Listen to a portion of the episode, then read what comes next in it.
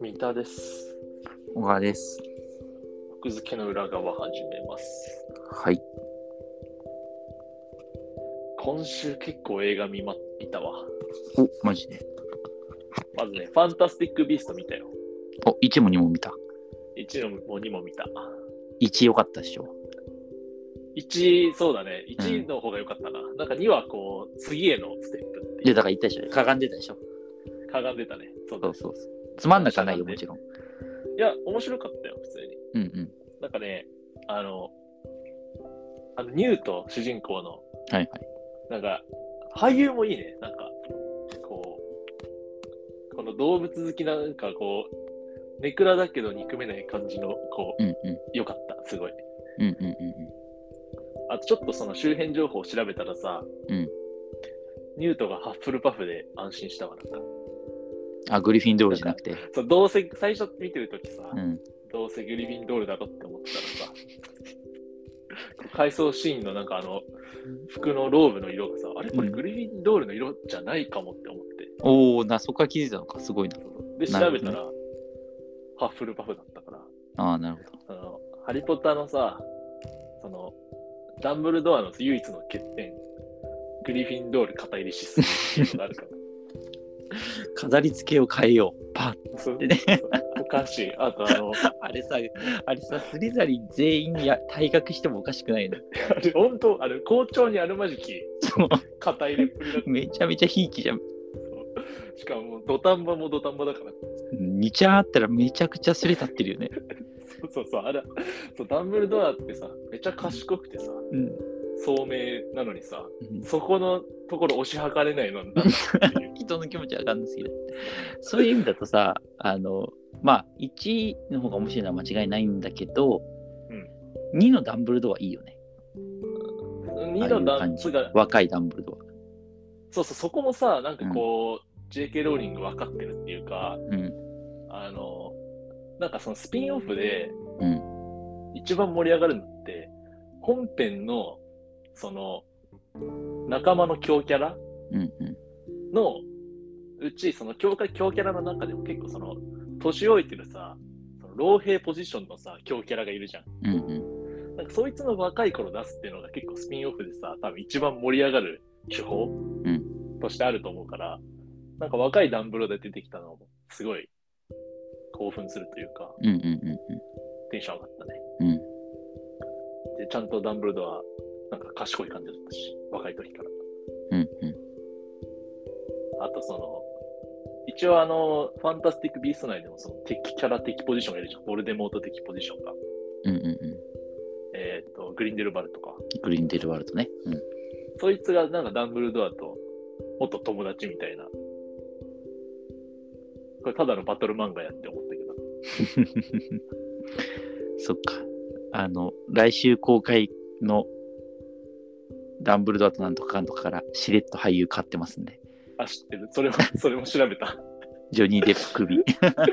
それもさ、なんか、ジョニー・デップの演技すごかったけどね、1、2のね。特に2のね、 2位すごかったね。ね、もったいねーっていう。ま あまあまあ、あの、似せてくるでしょ。いや、顔はだってさ、あれさ、ほぼ特殊メイクじゃん。そっか。じゃあ、じゃあっていうほど、まあね、まあまあまあそう敵キャラ変わってるっていうの。そう。ダンブルドアも変わったからね、え、そうなの本編。あ、本編ね。なくなっちゃったからね。うん本編の方はね。まあ、それは仕方ない。という、ファンタスティック・ビーストの感想。うんちょ三第3作ね、ちょっと劇場に見に行けたら行きたいな。うんうん。配信待ってると結構いつかわかんないんです、ああいう系はね。うん、というか、ファンタスティック、ハリポッターって全然その動画サービス乗ってこないじゃん、うん配信の。ファンタスティックビーストはいいんだっていう。なんかわかんないけど、配給会社とか違うんじゃないの配給会社なのか制作会社なのかわかんないけどさ。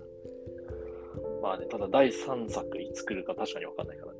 うん劇場で見といた方があんまり。うんうん。でもう一個、邦画も見て、うんこれ前、小川君言ってたかもしれないんだけど、見た時の話を。あの、罪の声、はいはいはいはいはい。塩田さんの。行った行った。うん、面白かったよ。あれ、ネットフリックスにあって、本当に。そう、結構最近の、あれ2020年の映画だから、三島由紀夫の影響を受けてるやつね。そうなのえ、なんか言わなかったっけその話だけどな。まあまあいいや。なんかいや、あれ、すごい、いい映画だ、いい映画っていうか、こう、うんよかったわ、めっちゃ。もう安定の乃木明子さん脚本だから。あ、そう、あ、そう、その話してたんだ。そうだ。なんかこう、でも、邦画見るの久々だったからさ、うんうん。僕、こう、罪の声ってさ、その新聞記者がさ、うん取材していくじゃん、そうんの大筋としては。うんで取材をして、だから A さんに取材行きました。そしたら A さんがさ、こう、うーん、B さんに聞けばわかるかもみたいなうんうんうんで、。B さんとか行くじゃん。で、B さんがさ、うん、あそういえば C さんってやつがいたなみたいな。 なんかその、だから最初のうちはさ、そこが、なんか、トントン拍子が用意されすぎてて、うんうん。臭いというか、なんか、ちょ、いまいち、なんかこう、映画だなみたいなうんうん。とこを感じちゃってたんだけど、なんか途中からもうストーリーがこうぐいぐい来るから、うんその芋づる式にさ、次の取材先、次の取材先みたいなのが、なんかすごい逆に心地よさに変わっていくというか、うんうんうんうん。なんかそれがね、脚本の妙なのか、何なのか、その演技もあると思うけど、なんかすごい見てていい映画だなっていうか、こうんう流れとして作られてるのが、うまいなみたいな。うんうんうんうん。あとね、その、原作の下敷きになってるさ、うん森永グリコ、うんグリコ森永か、もあるから、いや、その原作の塩田さん、すげえなという。原作も読んだの大川君。で、原作も読んで、あ映の、画あれもさ、見ほら、後半の、まああんまりネタバレになっちゃうから言えないけど、うん後半の海外に飛ぶあたりあるじゃん。はいはいはいはい。で、理由を話すあたりあるじゃん。その理由の部分、全部オリジナルなんだよ。映画がうん。あ、そうなんだ。うん。じゃあ、原作はまたちょっと違うんだ。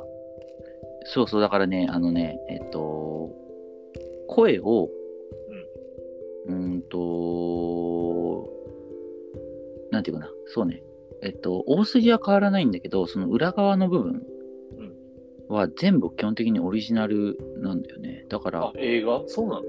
そうそうそう、だから学生運動の話とかはあんまりね、出てこない。一応学生運動の原因だったみたいな話を犯人から語られるんだけど、あ基本的にはもう全部、あの辺のほ人間関係みたいのは全部創作、創作っていうか、映画のオリジナルなんだよね。その動機に近い部分とかもあそうそうそう、動機の部分はもうほぼ丸々。むしろ映画を見てるとさ、んその映画の、まあ、映画見てるから仕方ないんだけどさ、映画の流れ以外にあの事件のその、脚原作というか脚本の流れってあるのって思っちゃった。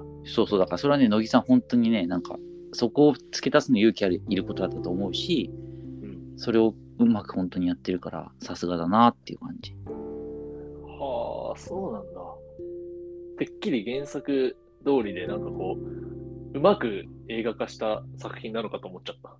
原作は原作で面白いよ。やっぱり塩津さんってもともと新聞記者だからさ、うんうんうん。そういううまくつ使ったというかさ、取材の自感分じのとか。経験をね。そうそうそうそう。だからもう少しね、えっと、トントン拍子っていうのを見たらかなり鋭くて、うんあの、もう少し小説はすごく長いから、ああ、迂回するんだ、少し。うんうんうんうん。回り道が。 そうそう。まあ、それだって森永栗子の真実が今更明らかになるわけはないんだけど、まあまあまあまあとはいえ結構しっかりこう、もう少しこう、取材重ねてみたいな空気にはなってるから、うんそっちはそっちで面白いと思う。なるほどね。うんそう、なんか書店で見たときにさ、うんめちゃくちゃ分厚かった印象あるんだよね、罪の声。あ、そうそうそう、っていうのこうやったらね。すごい分厚かった。なんかもう、うん。ハリポタ並みだったよね。分 ま厚あ、さそこまでいかない結構分厚いね。そっか。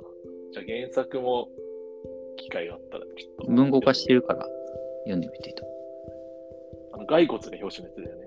あ、そうそうそうそう。そうだよね。罪の声。いや、映画は映画ですごい良かったんで。まだね、ネットフリックスにしか入ってないから、アマプラ入ったら復習してはいはいはい。みてください。